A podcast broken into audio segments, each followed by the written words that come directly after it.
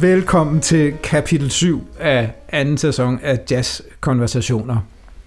Vi sidder som sædvanligt i mit øvelokale i Indre By med varm kaffe i kopperne, og vi er jo Jens Rasmussen og Frederik Lundin. Og denne gang skal vi øh, tale om øh, kernestof for mig, men også for øh, modernere jazz-saxofon. To store saxofonister, nemlig henholdsvis Albert Eiler og Archie Shepp. Og jeg skal lige øh, sige her, øh, inden øh, jeg overgiver ordet til Jens, at øh, vi har arbejdet lidt med vores udtale af Eiler, øh, og har opgivet at finde ud af, om man i virkeligheden ofte siger Eiler, så nu bliver det måske lidt skiftende udtaler i løbet af programmet her. Det må jeg affinde jer med.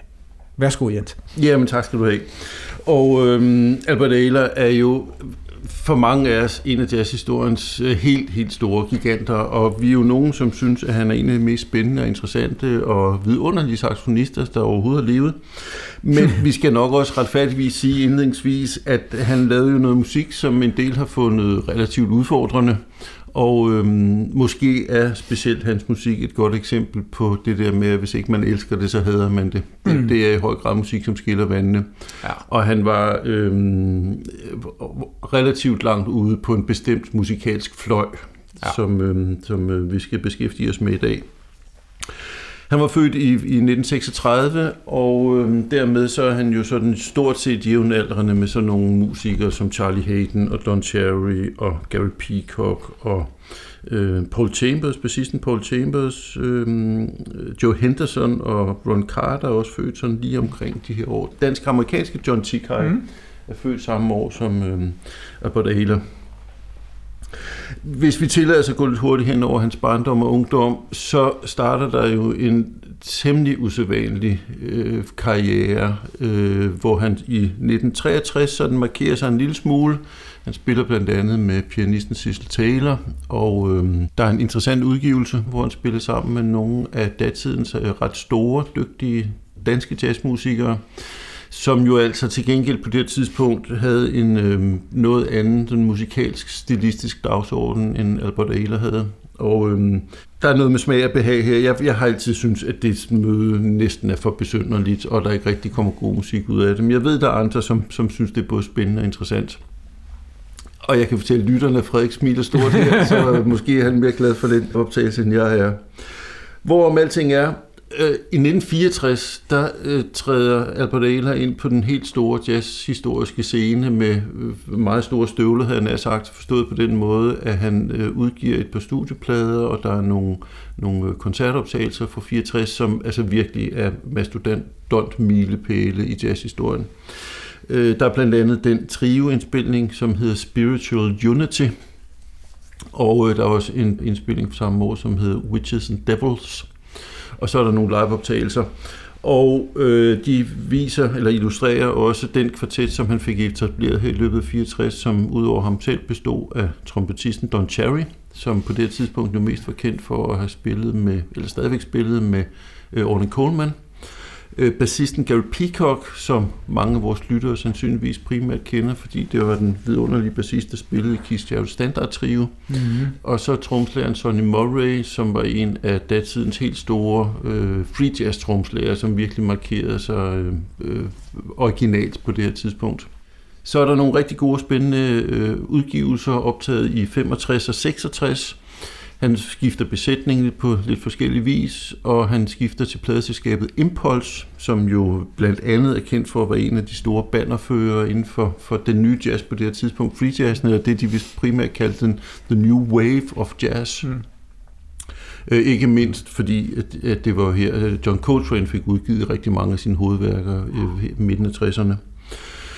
I 67-68, der skifter Albert Ehlers musik en lille smule karakter. Øhm, jeg synes stadigvæk, at det er nogle vidunderlige ting, han laver. Øhm, men de sidste år, før han dør meget tidligt, trist tidligt i 1970, øh, der begynder han at inddrage nogle elementer af soul og blues i sin musik på en måde, som jeg personligt har en lille smule svært ved at holde af. Det er lidt forskelligt, hvad, hvad, hvad man synes om det naturligvis. Øhm, jeg synes, det er svært at se Albert Ehlers karriere som andet end, at han, når først den kommer i gang i 64, starter på toppen, altså op på et meget, meget højt plateau, hvor han bliver øh, nogle år og laver virkelig fremragende milepæle, og så kan man måske mene, at det daler en lille smule rent kvalitetsmæssigt, og vi så tror jeg en del, som kan blive enige om, at det daler temmelig meget kvalitetsmæssigt til sidst.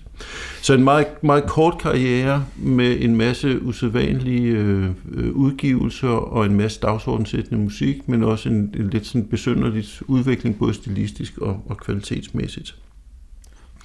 Den plade, vi skal lytte til i dag og tale om, den hedder Love Cry. Den er optaget i øh, sensommeren, 65, undskyld, optaget i sensommeren 67, og er jo altså et eksempel på sådan en tredje generation i, i øh, Albert Ehlers udvikling i løbet af den her meget korte karriere. Mm. Og øhm, det kan være, at vi simpelthen skal starte med at spille det første musikeksempel for lytterne, så ja, jeg har lidt fornemmelse af, hvordan det lyder. Vi skal høre, det, det er hans kendingsnummer, mm. simpelthen det, han er mest kendt for. Den komposition, han er mest kendt for, som han indspillede flere gange. Ja. Den hedder Ghosts, og vi hører lidt af den her.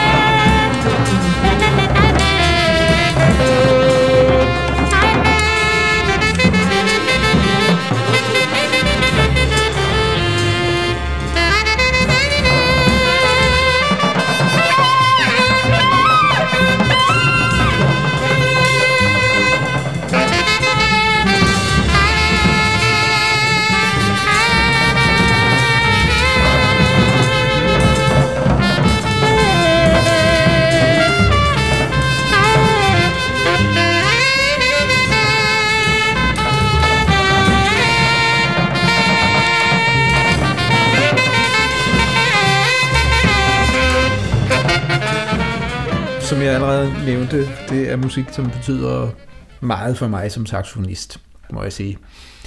Ja, som musiker. Øh, fordi det er, er, har en, øh, en renhed, ja. må man kalde det, ja. øh, synes jeg.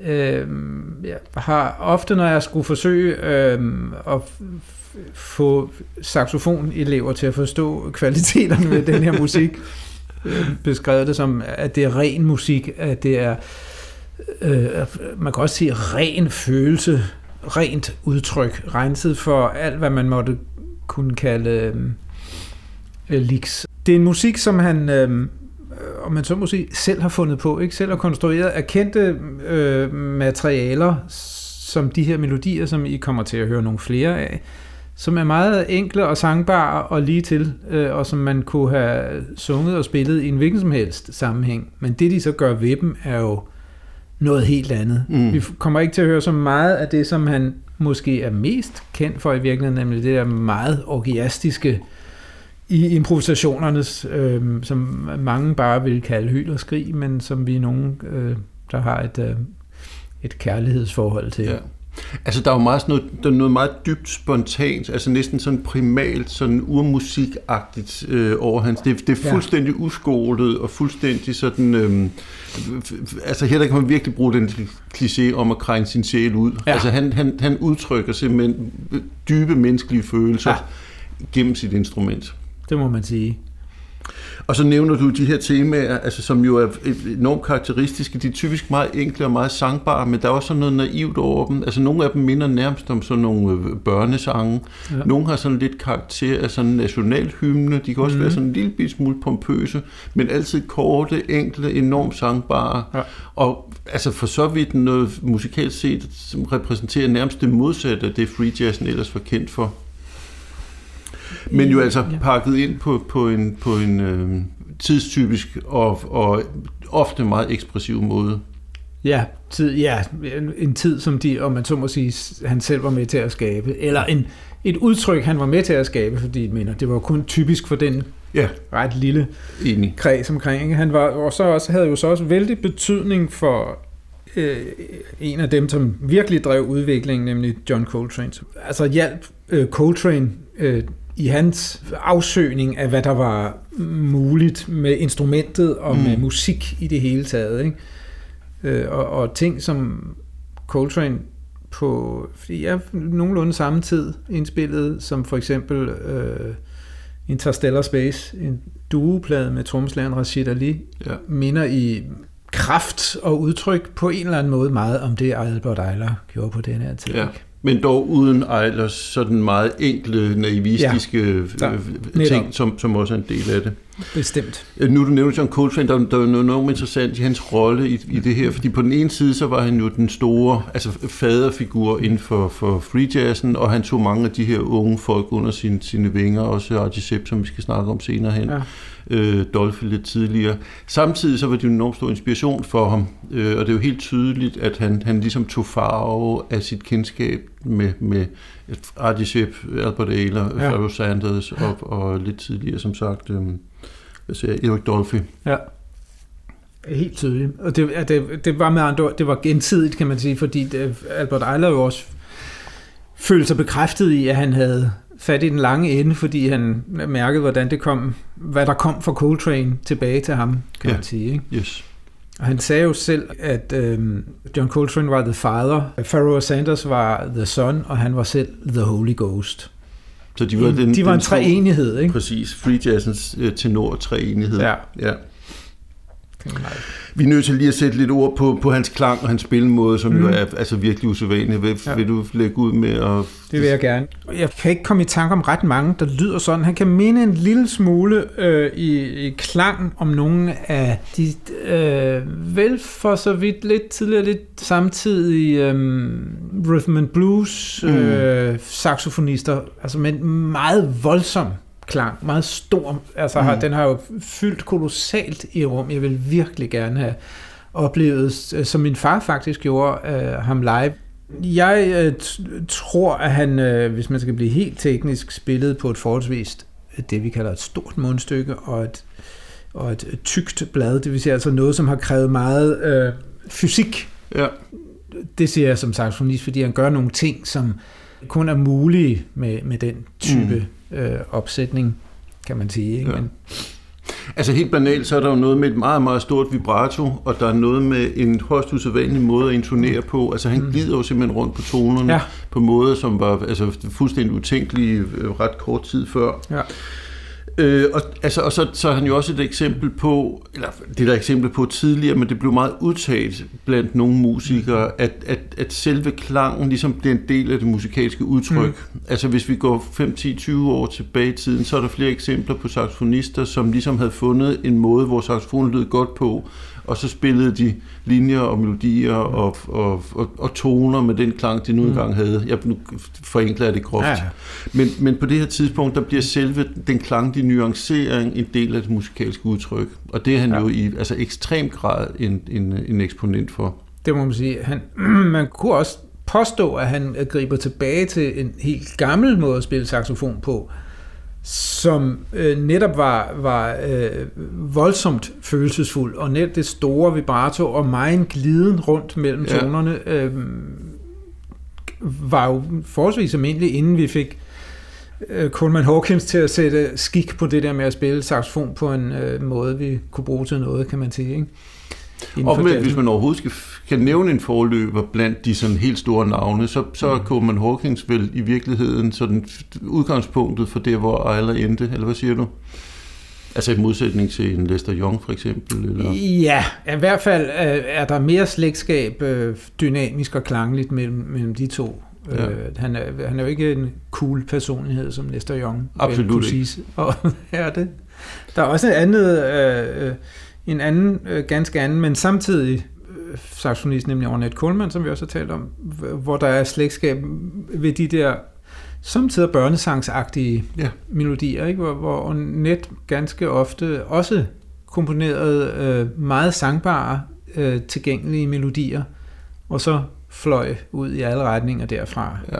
På en anden måde end Albert Eiler, men der er ja. en eller anden form for Enig slægtskab. Spørgsmålet om vi skal høre noget musik, inden vi snakker videre. Ja, men det skal vi da. Og det næste nummer, vi skal høre, det er et nummer, der hedder Dancing Flower. Øh, der, på den her plade, Lovefly, der er relativt korte numre, i modsætning til, hvordan det var tidligere. Mm. Og øh, vi kan også med det samme sige, at en af de måder, øh, Albert Eilers musik ændrede sig på i løbet af de her forholdsvis korte, øh, den her forholdsvis korte årrække, var blandt andet, at på pladen blev numrene kortere, temaerne kom til at fylde mere, og, mm. og, og de lange soloer, som han var kendt for tidligere, udblev på de her plader.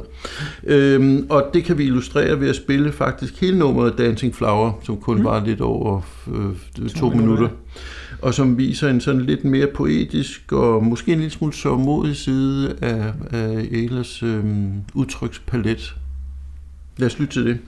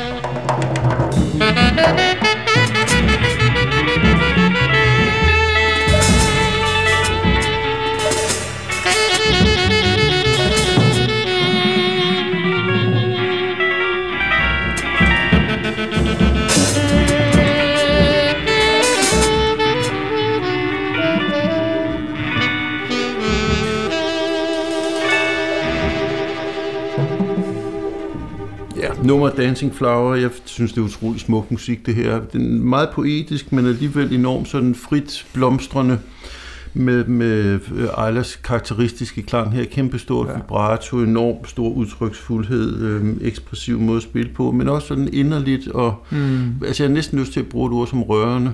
Det kan, lad os bare det. Brug du bare rørende. Vi bruger ordet rørende. Ja. Øh, og så har vi jo øh, bassisten Alan Silva, som her spiller strøget bas, mm-hmm. som også var en ting, som øh, Albert Ehler ret tit øh, øh, gjorde, gjorde brug af i han, ja. hans ensemble.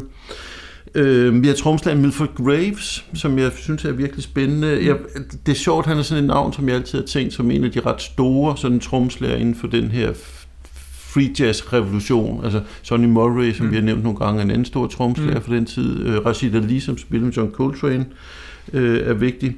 Øhm, I researchen til, til vores udsendelse i dag har jeg fundet ud af, at jeg faktisk ikke kender så mange plader med Milford Graves, men han er en, mm. som virkelig har gjort sig markant ved den her spillestil, som jo er enormt fri og enormt sådan øh, fantasifuld og øh, nuanceret rent klangligt. Ja.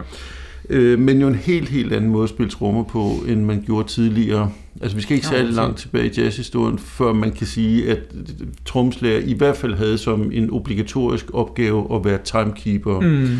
Og her der er det fuldstændig modsat. Øh, der er på ja. den her plade mange eksempler på nogle temaer, der bliver spillet næsten i puls, måske rubato, men, men næsten med en fast puls. Og så spiller Milford Graves øh, fuldstændig frit fabulerende ja. nedenunder, uden en fast puls. Ja. Øhm, højst bemærkelsesværdigt ja. på, på det her tidspunkt, midt i 60'erne. Men som jo er et, så en måde, øh, som, øh, om man så må sige, satte skabet for, hvordan man har spillet frit lige siden, stort set. Ikke? Ja. At man øh, kan... Øh, vi taler om Robato her, der vil jeg sige, at den måde, han spiller temaet på, er forholdsvis det, vi vil kalde... Altså, øh, ja, Robato, nu taler jeg om Albert Eiler, øh, altså det vil sige uden fast puls, men, men, men den blødt fremad skridende, ja. ikke? Hvor da vi hørte Ghost lige før, det virkede forholdsvis taktfast, må ja. man sige, ikke? øh, hvor Milford Graves stadigvæk spillede rundt om det hele, bestemt ikke holdt nogen øh, time. Ja.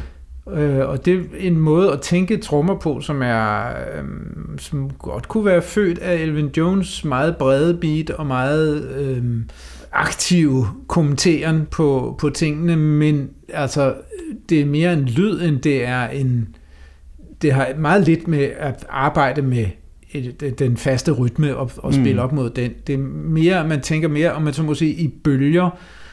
Det, det er nogle, man kan også kalde det et meget langsomt tempo, hvor der er utrolig meget langt mellem slagene, mm. hvor man arbejder sig fra en, øh, et tyngdepunkt øh, og skråstrege højdepunkt til et andet i, i længere bevægelser end, mm. end fra, en, en, om man så må sige, fra slag til slag, som ja. vi er vant til. Ja. Dynamik bliver, bliver, bliver en væsentlig ting her. Det kan man sige. Var ja. det også meget hos Sonny Murray, som vi har nævnt ja. flere gange, som jo altså var den tromslærer, Albert Ailes spillede ja. med i 465. Nemlig. Øh, det, det, det overrasker mig en lille smule, du nævner Elvin Jones. Jeg, jeg tænker mere øh, sådan en tromslærer som Paul Motion, som vi jo har snakket om i forbindelse med, Bestemt med de indspilninger, ja. han lavede med, med Bill Evans, ja. øh, som havde sådan en, en friere, et friere forhold til, til pulsen, og som var en af de første tromslærer, der holdt op med den der traditionelle timekeeper-rolle. Ja, øhm, men nok ikke før det her. Ej, men, han, men altså, allerede i 60-61, der begyndte han at spille mindre timekeeper. Ik- ikke med fri puls. Ja, nej, bestemt ikke, fordi resten af bandet spillede med fast puls, kan man sige, ja. i høj grad. Yes. Hmm. Rigtigt, det er svært at vide, hvor det kommer fra. Man kan også bare sige Milford Graves, Graves og og Sonny Murray opfandt det. Det er i hvert fald dem, ja. der ligesom er... Og Rashid Ali. Og ja. Rashid Ali, ikke? Ja. Og sikkert også nogle andre, vi ikke lige kan komme i tanke om nu. Men det, altså, det er jo meget væsentligt for, for den tidlige free jazz, altså sådan 3, 4, 5, 66, at, at trommernes rolle bliver ny, og, ja. og, og, og, og så at sige frisat fra den faste puls. Ja. Øhm, der er mange ting, som er væsentlige for, for free jazz blev free jazz, ja. og, og var den store nyskabelse, som, som det var. Men, men øh, den, den nye trommerolle er ret afgørende med min.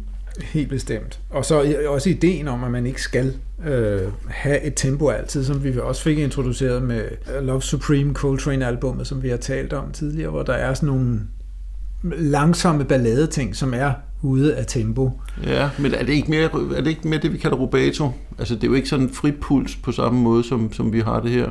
Det er rigtigt, men, men det er dog øh, ballader uden puls. Mm. Øh, og det, at man så kan spille hurtigt, uden puls. Øh, en, en fornemmelse af noget, der foregår hurtigt, uden at der egentlig er en fast puls, er, ja. kommer til senere, kan man sige. Ikke? For at undgå, at vi kommer til at sige noget, som lytterne kan misforstå, vi, vi, vi er enige om, at rubato ikke er helt uden puls. Ikke? Rubato, ja. der, der har vi stadigvæk noget puls, men den er meget sådan fri og, ja. og øhm, løs eller øh, organisk, eller hvad man vil. Ja, man kan, ja, man kan sige, man trækker i tempoet op og ned. Der er en fornemmelse af noget, der skrider fremad. Ja. Og så kan man gå lidt i stå og gå lidt op i tempo og sådan noget. Det vil yes. ja. yes. rette betegnelse. Det er rigtigt, ja. ja. Hvor, hvor det helt frie vel, er der, hvor der ikke er noget tema længere, fordi tema altid angiver en eller anden form for bevægelse et sted hen, ikke? Kunne man godt sige. Ja. Vi improviserer lige nu. Ja, det, det det gør er vi. ikke Det noget, vi har vi. forberedt. Nej, vi det- udvikler teorier on Ja. mic. Det er meget spændende, Ja. synes jeg. Det kan være, der er nogle ting, vi skal vende tilbage til her. Øh, Og det ved jeg, at vi kommer til i løbet af nogle af de næste udsendelser, ja. Hvor vi også skal beskæftige os med noget med pulsens rolle. Øh, Der er jo flere instrumenter her. Jeg ved ikke, Frederik, er det dig, der skal have lov at sige lidt om det her øh, instrument, som Carl Cox spiller på, Altså, der står jo harpsichord på albumets cover, som betyder cembalo. som betyder cembalo. Øh, Jeg øh, sy- synes, det lyder utrolig meget som et elektronisk, tidligt elektronisk instrument. Jeg har svært ved at tro, at det skulle være et rigtigt cembalo. Jeg føler mig hensat til øh, gamle, vi taler det sted, oldtusse gamle sort-hvide gyser og, og science fiction film. Når jeg hører det instrument der, det er helt ejendomligt øh, mix af lyde øh, for mig, men sikkert noget, som mange vil synes var utrolig hipt nu om dage, hvor der er en glæde ved de øh, gamle vintage øh, Ja. ja. elektriske øh, keyboards og synthesizers. Altså lige den her cembalo-klang var jo faktisk enormt hip på det her tidspunkt. øh, der, der var altså, mange eksempler. Altså vi hørte det i populærmusik, Burt Bacharach ja. for eksempel øh, brugte det jo enormt meget. Ja. Der er eksempler hos Beatles. Øh, og der er faktisk nogle, øh, et par, øh, man kan sige jazz-historisk interessante indspillinger med Miles Davis fra, jeg tror fra 68, der er et nummer, der hedder Fun, og et andet nummer, som nok hedder Water in the Pond, Mm. som først blev udgivet noget senere, men altså hvor han også bliver, bliver fascineret af den her klang. Øh, dem, der i vores generation kan måske også huske titlen, melodien til De Uheldige Helte, Ja, som har som super fedt uh, men det er jo rigtigt cembalo der, ikke? Jo jo, men vi er stadigvæk ja. I den, noget, der ligner det samme klang i univers. Ja, ja. Og altså udover cembalo, så det her med nye klange er jo også en ting. Altså øh, Albert Ehler havde tidligere arbejdet med, med både violin og cello. Der er blandt andet Mm. nogle optagelser, der er udgivet på den øh, plade, som hedder At the Greenwich Village. Øhm, og på en lidt senere plade, som har en, en forrygende titel, nemlig Music is the Healing Force of the Universe, spiller han tør med sækkepibe. Ja. Så øhm, dem, dem, der sidder derude og tænker free jazz med sækkepibe og i øvrigt noget øh, vokal indover, de skal gå til øh, Music is the Healing Force of the Universe. Vildt. Og mange andre instrumenter. Ja. Nye klange var, var en ting øh, Ja. for mange musikere på det tidspunkt. Vi er nok nået dertil, at vi skal spille øh, vores tredje eksempel, er Ja. det ikke rigtigt? Som er Omega. Skal vi sige noget særligt? Vi måske må, vi skal ja, holde øje med øhm, Albert Eilers øh, bror, den fine trompetist Don Eiler, Yes. som heller ikke overlevede ret længe i øvrigt. Men var en del af Albert Eilers gruppe i en, ja. En årrække, og, ja. Og et rigtig fint bidrag. Øhm, ja. Igen har vi de her meget, meget enkle temaer, og hvis man lige har et øre på, på trompeten her, Don Eiler, så kan man høre, den anden stemme, han spiller også, er utrolig enkel. Altså Mm. grænsen er til det banale, hvis ikke det var, fordi det var så velfungerende. Ja. Og så igen, samtidig med det her enormt enkle, noget hyperkomplekst, ikke mindst øh, repræsenteret ved tromslæren Milford Graves. Thank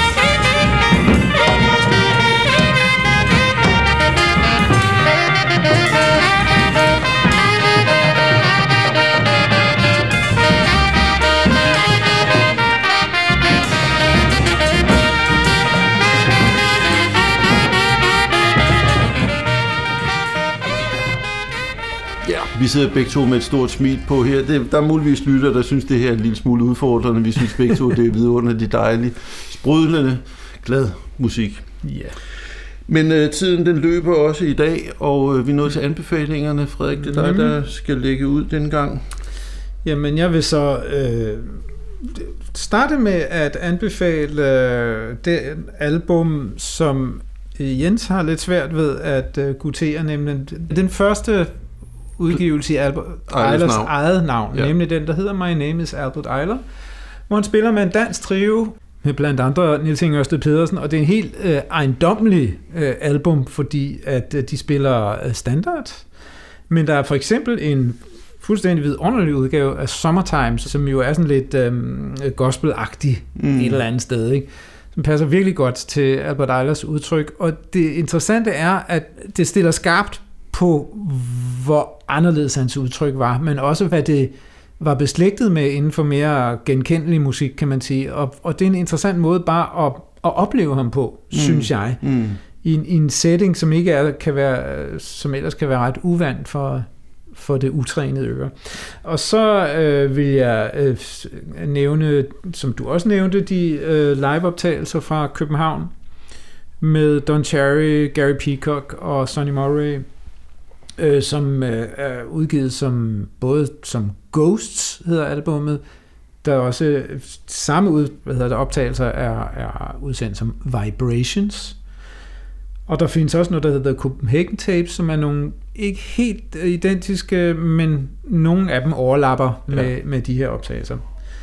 Øh, og det er også der, hvor jeg oprindeligt støtte på Albert Eiler, da jeg hørte netop de her optagelser, som har nogle af de samme temaer, men øh, hvor improvisationerne fylder meget mere og er mm. meget voldsommere. Ja. Og, og, og som for mig var det hjalp ligesom til, at jeg fik blokket øret ud, kan man sige. Det strakte min opfattelse af, hvordan man kunne spille saxofon på en mm. måde, der var, var meget øh, givetig. Og til sidst vil jeg gerne anbefale øh, noget, som jeg fandt på Spotify, sjov nok, nemlig The Albert Eiler Story, som er øh, en øh, udgivelse, hvor man samler interviews med Albert Eiler og med folk, som han har været i kontakt med, medmusikere, øh, ejerne af det pladeselskab, som udgav hans første øh, udgivelser, øh, og forskellige andet, og så med musik også, altså mm. hele numre, som er, er vældig fascinerende. Det er utroligt fascinerende at møde øh, Ejler selv, som øh,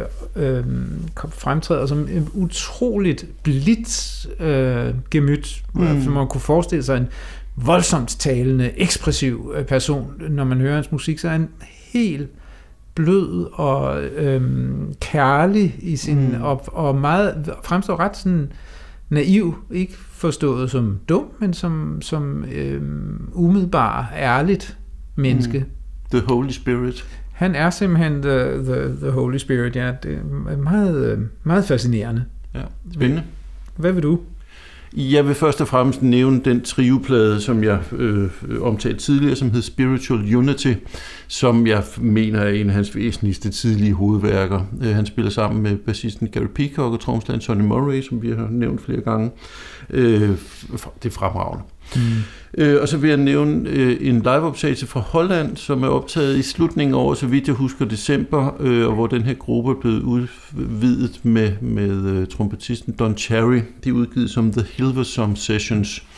Øhm, og hvor jeg synes, det er tydeligt at høre, at den her gruppe er blevet endnu mere sammenspillet, og de altså, spiller endnu bedre, endnu mere spændende, end de gjorde tidligere på året. Som var det, jeg anbefalede, nemlig det fra København. Så vil jeg anbefale en uh, udgivelse, som er fra uh, 66, men optaget lidt forskellige steder på, uh, så vidt jeg husker, to klubber, uh, som begge to ligger i Greenwich Village i New York og hvor han altså udvider ensemblet, jeg nævnte det tidligere, med, med stryger.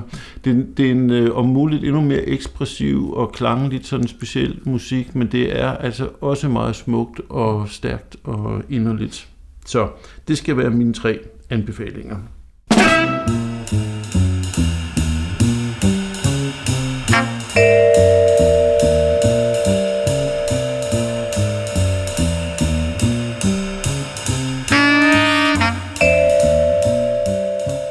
Vi skal videre til dagens andet hovednavn, som også er tenorsaxofonist blandt andet, og som også var en stor, markant øh, figur i øh, nyskabelsen af jazzen i midten af 60'erne og øh, sidenhen øh, Artie Shepp.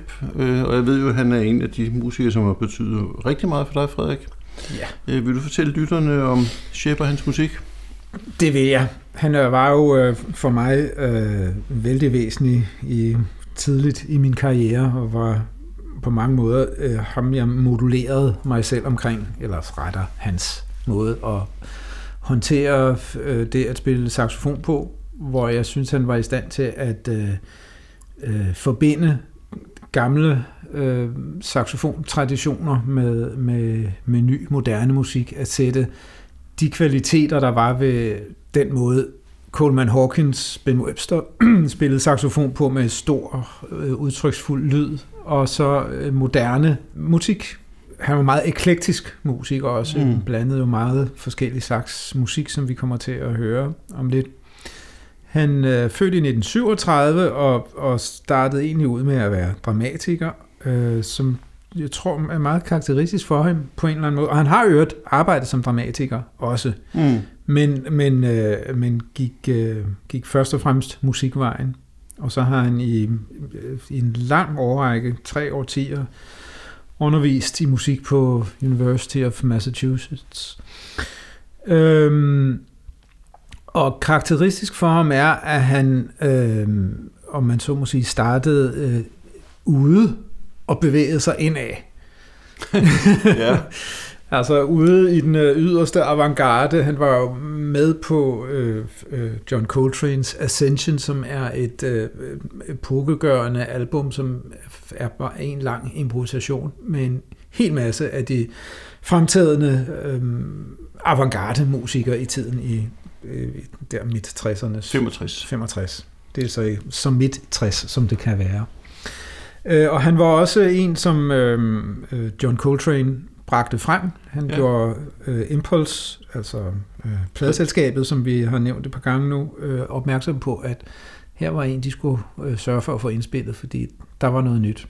Og man kan se Coltrane sidde øh, øret uden sokker i skoene på coveret af Artie Sheps debutplade på Impulse. Som, som jo hedder For for Train, netop, og hvor ikke? de spiller flere Coltrane's kompositioner. Nemlig helt rigtigt.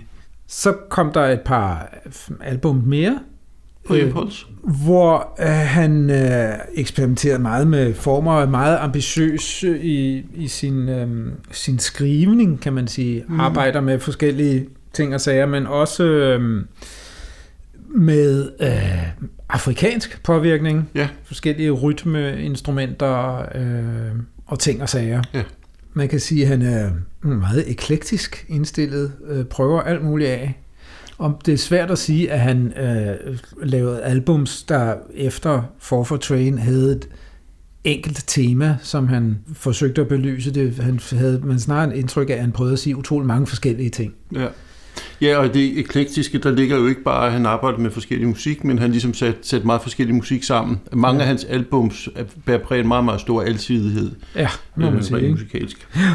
Og, og jeg har også indtryk af, at indspilningsprocessen var øh, ofte, at han gik i studiet, når han kunne få de musikere, han ville øh, have til at komme, og så indspillede de noget, og så tog han lidt senere nogle andre ind og indspillede noget andet, og så når der var nok til et album, så kom det ud, uden at der måske på den måde var en rød tråd i det, men mere, at der var en masse, han gerne ville sige. Mm. Som jeg sagde, så, så, øhm, så, så startede han ude og bevægede sig ind af, og, og han har selv givet udtryk for, at han gerne ville have fat i uh, Horace Silvers og Freddie Hubbards publikum. Og når han siger det, så mener han, at øh, fordi disse to musikere var vældig populære i 60'erne, og også inddrog, øh, kunne man sige, efterhånden i hvert fald, mm, populære musikalske... Øh, Især, især når, hvad siger du? Ja, populære musikalske elementer. Ja, ikke? og især øh, fra, fra, altså fra, fra sort populær musik. Ja. Soul og funk og sådan noget. Øh, og efter sine, efter samtale med, med moren, der spurgte, om han stadigvæk øh, havde gang i det der med at spille de der små melodier, ingen kan synge, så tog han en beslutning om, at han altså ikke kun gad at spille for hvide intellektuelle, som gik ud og hørte avantgarde jazz, han ville også have fat i sit eget, sine egne, mm. om man så må sige. Ja. Ikke have fat i uh, de brede masser, få dem til at, at, at lytte til den musik, han synes var væsentlig. Ja. Og derfor begyndte han at blande uh, netop populære musikalske elementer, vil man kalde det nu om dagen. Ja. Og jo specielt øh, altså fra, fra den afroamerikanske Nemlig. musikkultur. Ja. Altså du har været inde på det, men, men der, der er jo det lidt pussy ved den her free jazz øh, strømning, som i meget høj grad blev, blev øh, banderført og repræsenteret ved, ved sorte musikere. Det i høj grad var hvide, mere eller mindre intellektuelle kritikere, som talte dem op. Ja. Og øh, de havde et, et øh, pænt stort publikum, øh, hvidt publikum, men, men ikke rigtig så bredt kom ud til den afroamerikanske øh, befolkning. Og det var der flere af dem, som, som havde et, et, øh, et meget aktivt ønske om at lave om på. Miles Davis er jo et eksempel på det lidt senere. Netop, ikke? Ja. Øh, spørgsmålet er, om vi ikke bare skal spille øh, et stykke musik fra det her album For Losers, som vi skal tale om, og som vi har valgt. Og det her er så en, øh, den mest, kan man sige, avantgardistiske side af, af Shep på det her album. En 20 minutter lang øh, suite, som hører til på, hvis man har en vinyl, side 2 af albummet, øh, hvor der midtvejs er pludselig er digt fremsyngning. Mm. Vil du fortælle, ja, altså, hvad vi, vi skal igennem? Ja, altså vi har jo valgt at, at, at spille flere uddrag fra det her plade lange forløb, som er delt ind i sådan fire ret klart afgrænsede og, og forskellige dele. Øh, altså, Side to her begynder med nogle, nogle få instrumenter, spiller nogle rytmiske figurer, så kommer der flere og flere øh, instrumenter til, så i løbet af, af øh, et minuts tid, så får vi opbygget sådan en, en øh, et, et, et grooved swing, som der så efterhånden kommer forskellige soloer henover. Mm. Og så på et tidspunkt, så falder det her så fra hinanden, altså med fuldt overlæg, øh, og vi kommer så ind i sådan lidt længere, sådan ret rendyrket free jazz passage, hvor der ikke rigtig er nogen fast puls, og øh, hvor mange musikere improviserer samtidig på sådan ret ekspressiv vis. Og så den tredje del af, af forløbet har sådan helt anderledes, øh, mere afdæmpet karakter og har øh, øh, kvindelig vokal som, som sådan fremtrædende. Det er ikke sådan en egentlig sang, men mere sådan et, et, et, et digt, der bliver fremsunget Mm-hmm. Og så den sidste fjerdedel af forløbet øh, minder om den første, forstået på den måde, den består af nogle ostimnater, repeterede figurer og gjort noget karibisk øh, inspiration, men altså noget andet end, end det, vi lagde ud med, og ja. igen øh, mere eller mindre sådan øh, free jazz-inspirerede soloer henover. Mm. Så det, det er et forløb med, med de her fire ret forskellige dele.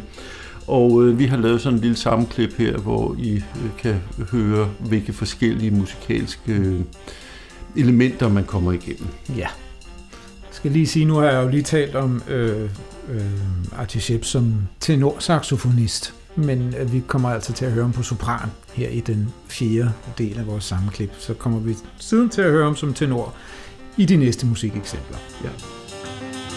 La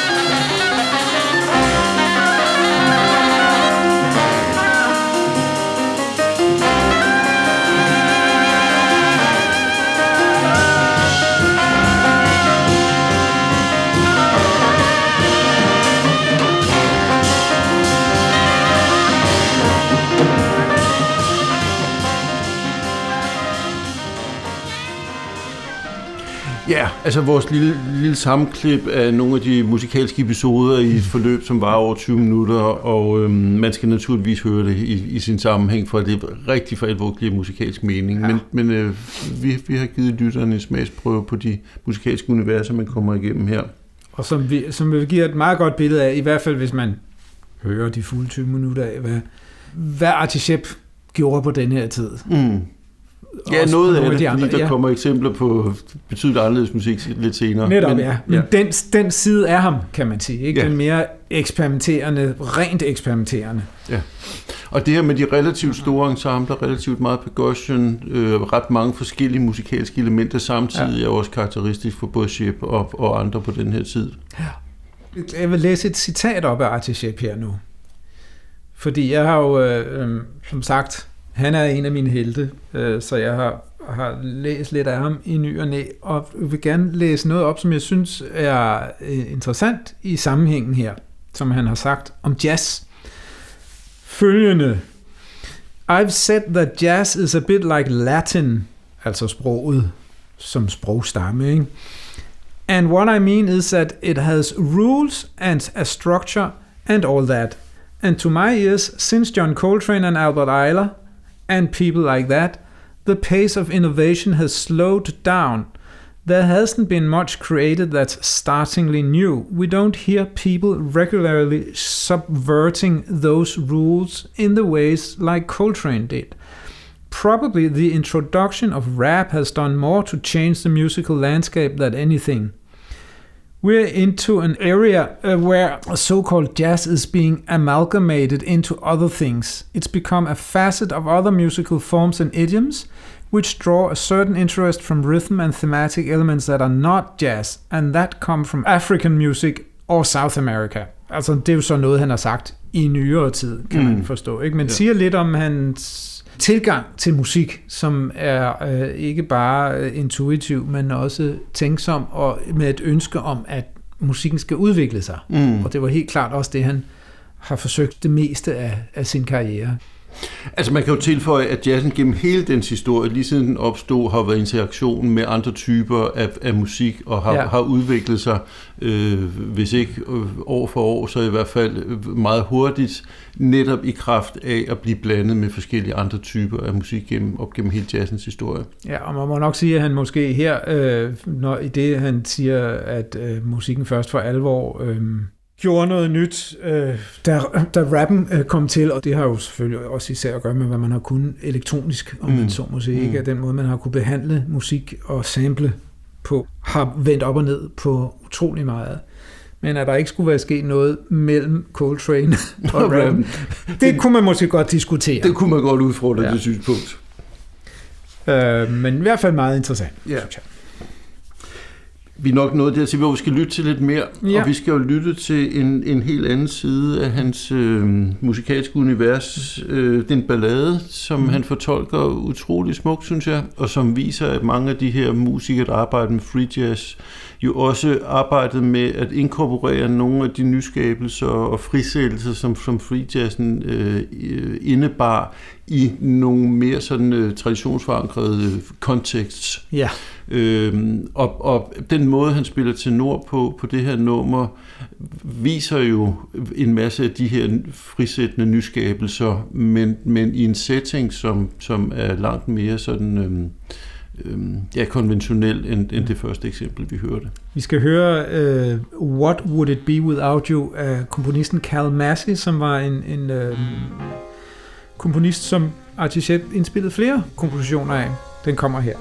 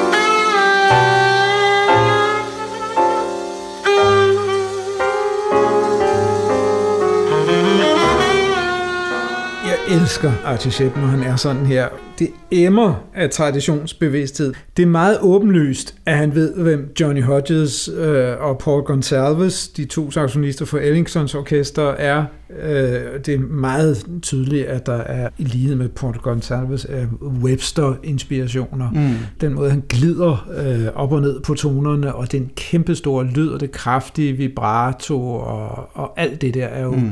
noget, der hører den store øh, amerikanske tenortradition til. Samtidig med, at han jo øh, også spiller, og her spiller han der kun temaet. Vi når ikke at høre om spille solo, hvor han tager den endnu mere ud, men hvor han spiller altså frægt og frygtløst Mm. øh, med ingredienserne, synes jeg. Ja. Og så er der noget meget sådan rørende, men også sådan lidt, lidt skrøbeligt over det her spil, synes jeg. Ja, Øhm, altså skrøbeligt sagt som en kvalitet, ja, ja. øhm, bestemt. Jeg holder også meget af arrangementet, som jeg formoder, han står for. Det ved jeg ikke, det kan også være kaldet Massey, men, men det, blandingen af baritonen øh, nedenunder og fløjten mm. øh, henover, synes jeg virker øh, faktisk rigtig fint. Så du har besluttet dig for, at du godt kan lide flotte stemmen her. Ja, ja, jeg Ja. synes, den er fin. Jeg har ikke, jeg har ikke helt besluttet mig endnu. Jeg synes, det er et dejligt arrangement, men lige, lige flotte tilføjelsen øhm, udfordrer mig en lille bitte smule her til Jeg tror bare, jeg, jeg har, det, er, det er et af de her albums, jeg har hørt øh, så utrolig mange gange, så det, jeg, jeg, hvis der har været forbehold, så har jeg glemt dem. Mm. Ja. Sådan vil jeg sige det. Hvis jeg ender med at have et forbehold, så er det også meget lille. Det glæder mig. Først og fremmest så spiller han vidunderligt, synes Ja, jeg. ja. Øhm, det, det er det, der mest fanger min opmærksomhed. Det sidste eksempel, vi skal have, det er jo meget forskelligt fra det andet, og det, det viser virkelig... Igen. Ja, og det viser virkelig den store alsidighed, og det, det eklektiske, som du satte ord på før. Ja. Øh, for det er jo et eksempel på, der er to numre på, på den her plade, som, som illustrerer hans øh, inkorporering af elementer fra soul. Ja. Øh, ja, først og fremmest soulmusikken, Ja. men, men soulmusikken havde jo blues, øh, rødder i bluesen. Ja. Øhm, og vi har fået et fuldstændig andet rytmisk swing, vi får en fuldstændig anden klang, og et radikalt andet klangbillede. Ja.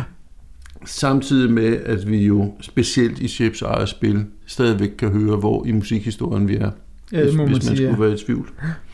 Øh, Det er et nummer, der hedder Abstract. Øh, Det andet nummer, som, som er lidt i samme stil, det er nummers første, der hedder Stick 'em Up. Men det, her, det er altså pladens andet nummer.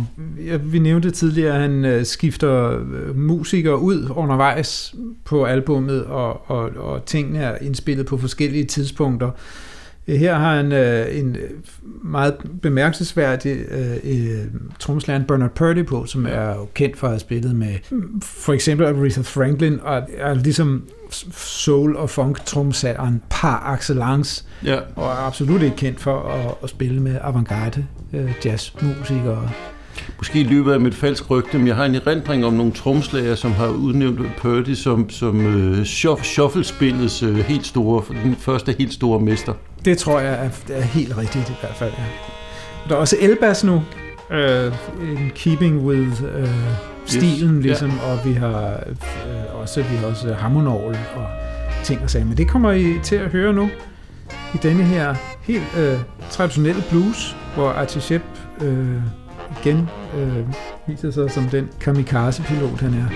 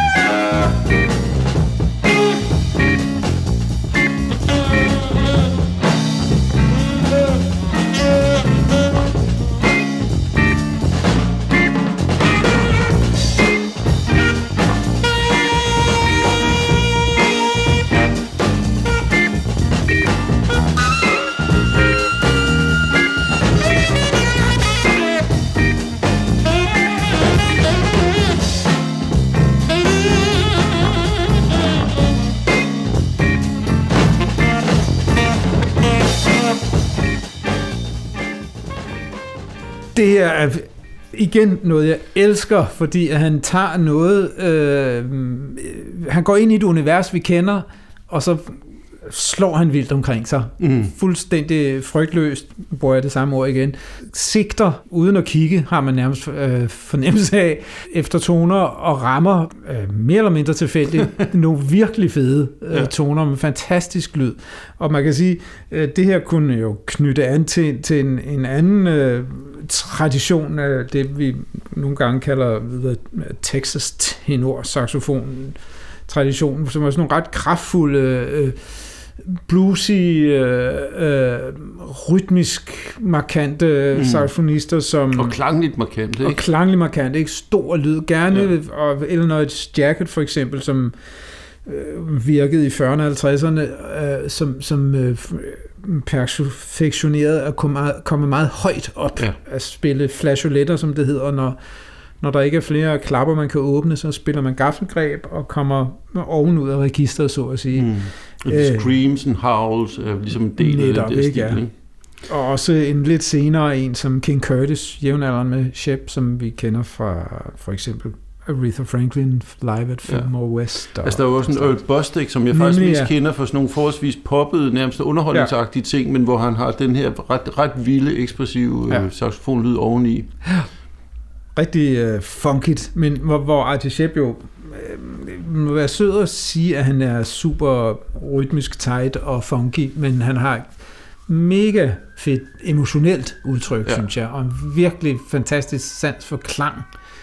Øh, spillet den rigtige lyd Ja. ja. her, og det lige præcis denne her, det her nummer, vi har hørt her, har øh, det har været bestemmende for min indgang til at spille øh, netop øh, dels mere populær musikalske ting, mm, men også bare genkendelige ting. Det der med, at man samtidig godt bare kan lukke øjnene og spille et eller andet, kaste Ja, noget ud, ja. og tænke mere på øh, emotionelt udtryk, end at få det til at være helt rigtigt. Ja. Og Og det, altså udover den der spontanitet, som jeg er helt med på, så altså, der er jo også sådan en, en, en øh, bevidst skødesløshed, som, Ja. som er enormt charmerende, hvis man, hvis man lige har, har øre på, at det altså rent faktisk er en del af udtrykket. Det er Ja. ikke bare øh, ja, skødesløshed i sin øh, sådan mere negativ betydning. der er en fantastisk forskel på, hvor tight Bernard Purdy og bassisten spiller, og så blæsergruppen, ja. Ja. som ligesom slasker sig igennem det der tema der, ikke? Jeg er fuldstændig enig, men øh, blæsergruppen er jo sloppy på en virkelig fed måde, og en Ja. charmerende måde, og Ja. ja. en lille smule humoristisk. Altså, det, Mhm. jeg, ved ikke, om, jeg ved ikke, om der er sådan lidt øh, glimt i øjet, men det er i hvert fald svært ikke at få et smil på læben, når man hører det i vores dage. Helt klart, ja. Altså, den var aldrig gået bag en, en, en eller anden soul-funk-sanger. Den Nej, der. De nej. havde ikke fået det job, Nej. men det fungerer virkelig godt her, synes jeg. Ja. Jeg elsker det altså.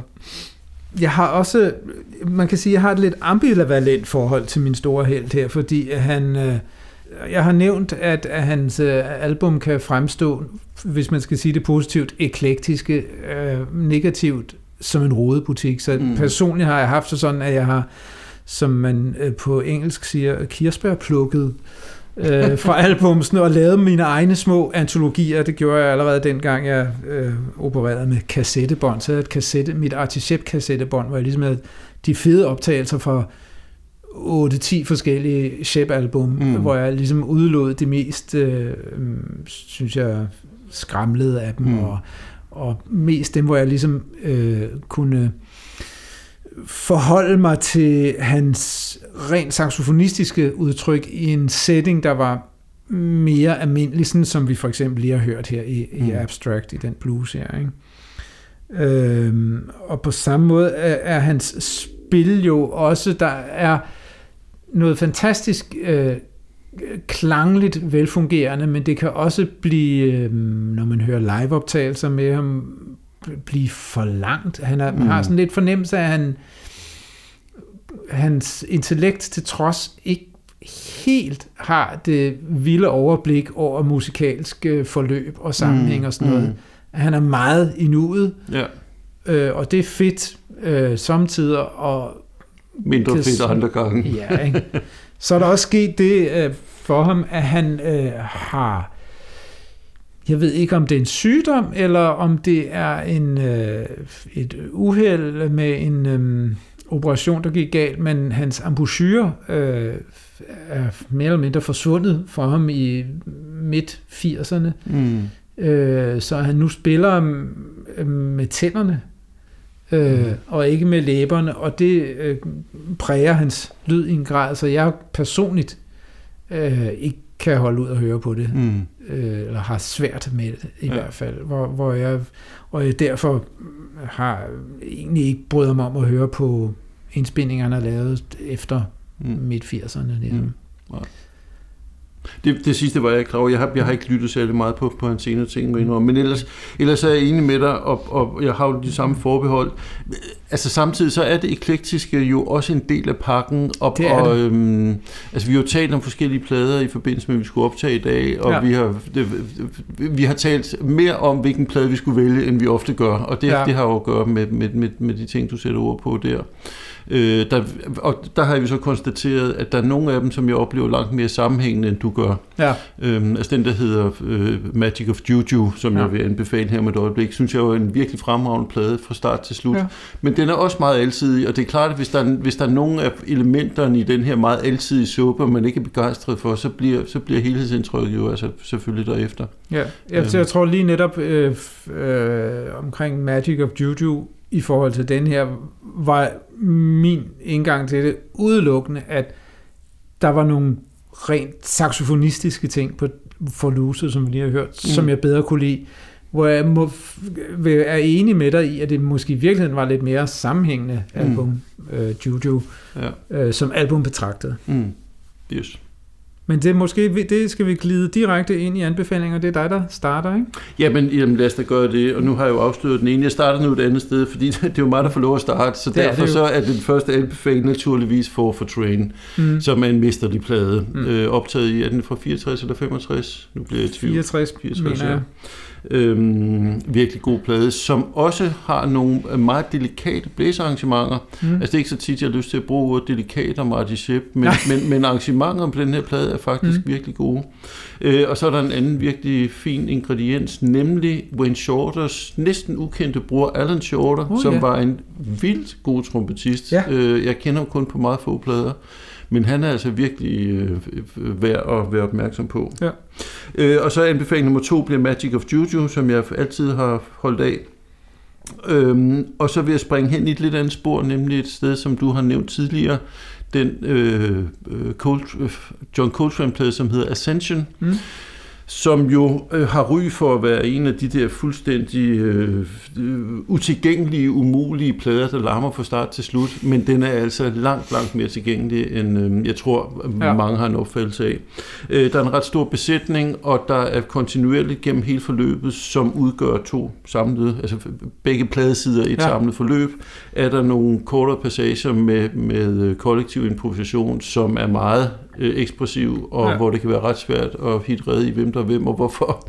Men det bliver øh, afløst af en hel masse soloer fra nogle af tidens allerstørste navne. Øh, Nemlig? danske John Tichai, amerikansk dansk John Tichai er med. Han, jeg, vil, jeg vil sige, at han øh, leverer en af de fineste indsatser. Ja, yes. Chikais solo der Øhm. er fantastisk.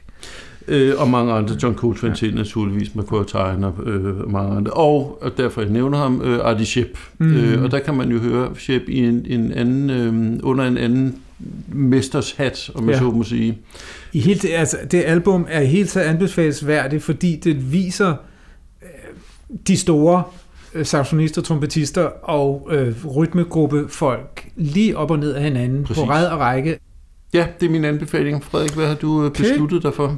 Ja, det er jo svært for mig.